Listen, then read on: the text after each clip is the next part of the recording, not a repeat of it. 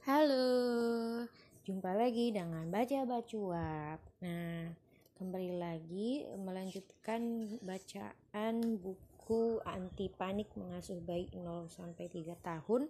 Masih seputar bayi usia 0 sampai 6 bulan. Nah, kalau kemarin kan sudah membahas tentang ASI, terus serba-serbi menyusui, posisi menyusui dan ASIP. Nah, sekarang lanjutannya adalah tentang memijat bayi. Ada tips dan trik memijat bayi serta mengenal temperamen pada bayi. Oke, langsung aja ya. Yang pertama, cara lain untuk memberikan sentuhan yang sehat pada bayi adalah dengan pijatan. Nah, tips dan trik memberikan pijatan pada bayi. Ada beberapa tips dan trik ya. Oke. Nomor satu, bayi bisa mulai diberikan pijatan sejak minggu pertama. Dua, berikan pijatan pada waktu yang tepat, bukan saat bayi sedang lapar atau rewel. Jadi, ibu-ibu, bapak-bapak harus mengenali kapan bayi sedang lapar atau rewel, biar nggak salah ngasih timing uh, pijatan pada bayi. Oke, selanjutnya tiga, pastikan bayi dalam posisi dan keadaan yang nyaman. Empat, pastikan keadaan ruangan membuat bayi tenang. Jadi karena mungkin pijatan itu juga efeknya itu memberikan ketenangan, jadi usahakan ketika memijat bayi juga kondisinya memang kondusif gitu, enggak rame nggak terlalu banyak stimulus jadi uh, bayi juga enak gitu. Selanjutnya lima orang tua pun harus rileks ketika melakukan aktivitas memijat. Enam Sebelum memijat bayi, pastikan kedua tangan bersih. Oke, pasti nggak cuma pada saat memijat ya. Pokoknya ketika kita melakukan kontak fisik dengan bayi, meskipun kita sebagai orang tuanya uh, yang otomatis sering berinteraksi dengan bayi otomatis kita, uh, tangan kita itu harus selalu bersih tujuh hangatkan kedua tangan terlebih dahulu dengan menggosokkan kedua telapak tangan menggunakan lotion. Jadi biar ada efek menghangatkan bayi ya. Jadi di kedua telapak tangan itu bisa dihangatkan dulu dengan lotion lotion bayi gitu ya yang eh, bahannya itu lembut cocok buat kulit bayi. Delapan lakukan kontak mata dan komunikasi selama proses memijat. Jadi nggak sekedar mijat aja harus ada kontak mata juga biar terjalin emosi yang bagus gitu. Nah selanjutnya Pijat bayi paling baik dilakukan oleh ayah dan ibu. Sentuhan kulit memberi rangsangan yang meningkatkan daya tahan tubuh bayi, menambah selera menyusu, dan memperkuat ikatan emosional antara bayi dengan kedua orang tuanya. Nah, tips lagi nih, ada tips memijat bayi lagi. Satu, perut Gerakan kedua tangan memutar ke arah luar dari pusar mengarah ke dada bayi. Hindari menggelitik karena akan menghilangkan suasana tenang dan nyaman bagi bayi. Dua, kaki dan tangan. Pijat kaki dan tangan dari bagian pangkal paha dan lengan menuju jari-jari. Tiga, punggung. Usap punggung bayi dari pinggang menuju bahu. 4. Wajah. Gerakan kedua jari telunjuk dari jidat ke arah dagu seperti membuat bentuk hati. 5. Cium. Beri tanda bahwa aktivitas memijat selesai dengan memberikan ciuman pada anak. Nah, sekarang ada mitos dan fakta. Mitos Agar rambut bayi lebat, maka harus sering dicukur hingga habis itu mitos ya. Faktanya, rambut bayi akan rontok dengan sendirinya dan digantikan dengan rambut dewasa. sehingga tidak perlu mencukur rambut bayi hingga habis.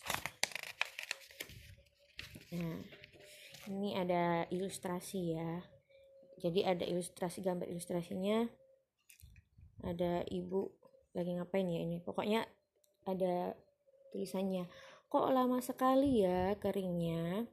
Jadi di sini eh, keterangannya bayi baru lahir yang belum lepas tali pusatnya lebih aman dimandikan dengan cara diseka saja tanpa diceburkan ke bak mandi untuk mempercepat pengeringan dan pelepasan tali pusat. Ya, itu tadi ya. Jadi kalau tali pusatnya belum lepas dia diseka diseka aja gitu dilap gitu mandinya bukan diceburkan kalau kata orang Jawa diseko gitu nah Tali pusat. Lepasnya tali pusat bayi akan lebih cepat tanpa ditutupi perban. Waspadalah jika kulit di sekitar pangkal tali pusat terlihat kemerahan, basah, atau tercium bau. Nah, pokoknya kalau ada gejala seperti ini bisa dikonsultasikan ke dokter atau bidannya. Pokoknya ke pakarnya lah ya. Jadi perlu diperhatikan itu ya. Nah, sekarang kenapa ya ada bayi yang mudah ditenangkan dan ada bayi sulit, sulit ditenangkan. Nah, sejak lahir bayi sudah memiliki temperamen yang berbeda-beda. Secara umum, terdapat tiga tempera, temperamen pada bayi, yaitu easy, slow to warm, dan difficult. Nah, kita mulai dari isi dulu ya. Kalau yang temperamen isi itu cirinya pola makan, tidur, dan buang air teratur cepat beradaptasi dengan lingkungan, makanan, dan orang baru. Ketika frustasi, cepat ditenangkan. Nah, sekarang eh, temperamen slow to warm. Membutuhkan cirinya nih, membutuhkan waktu sedikit lebih lama untuk memiliki pola makan, tidur, dan buang air yang teratur. Membutuhkan waktu lebih lama beradaptasi dengan lingkungan, makanan, dan orang baru. Membutuhkan usaha yang lebih banyak untuk menenangkan bayi. Nah, yang terakhir itu tipe temperamen difficult. Ciri-cirinya pola makan, tidur, dan buang air tidak teratur. Butuh waktu lama untuk beradaptasi dengan lingkungan, makanan, dan orang baru. Sulit ditenangkan ketika frustasi. Nah, tadi ada macam-macam temperamennya ya. Nah, sekarang uh, tips mengasuh bayi berdasarkan temperamennya. Easy child. Bayi dengan temperamen easy mudah akrab dengan siapa saja. Oleh karena itu, ajarkan anak mengenai konsep orang asing dan menjaga jarak dengan mereka.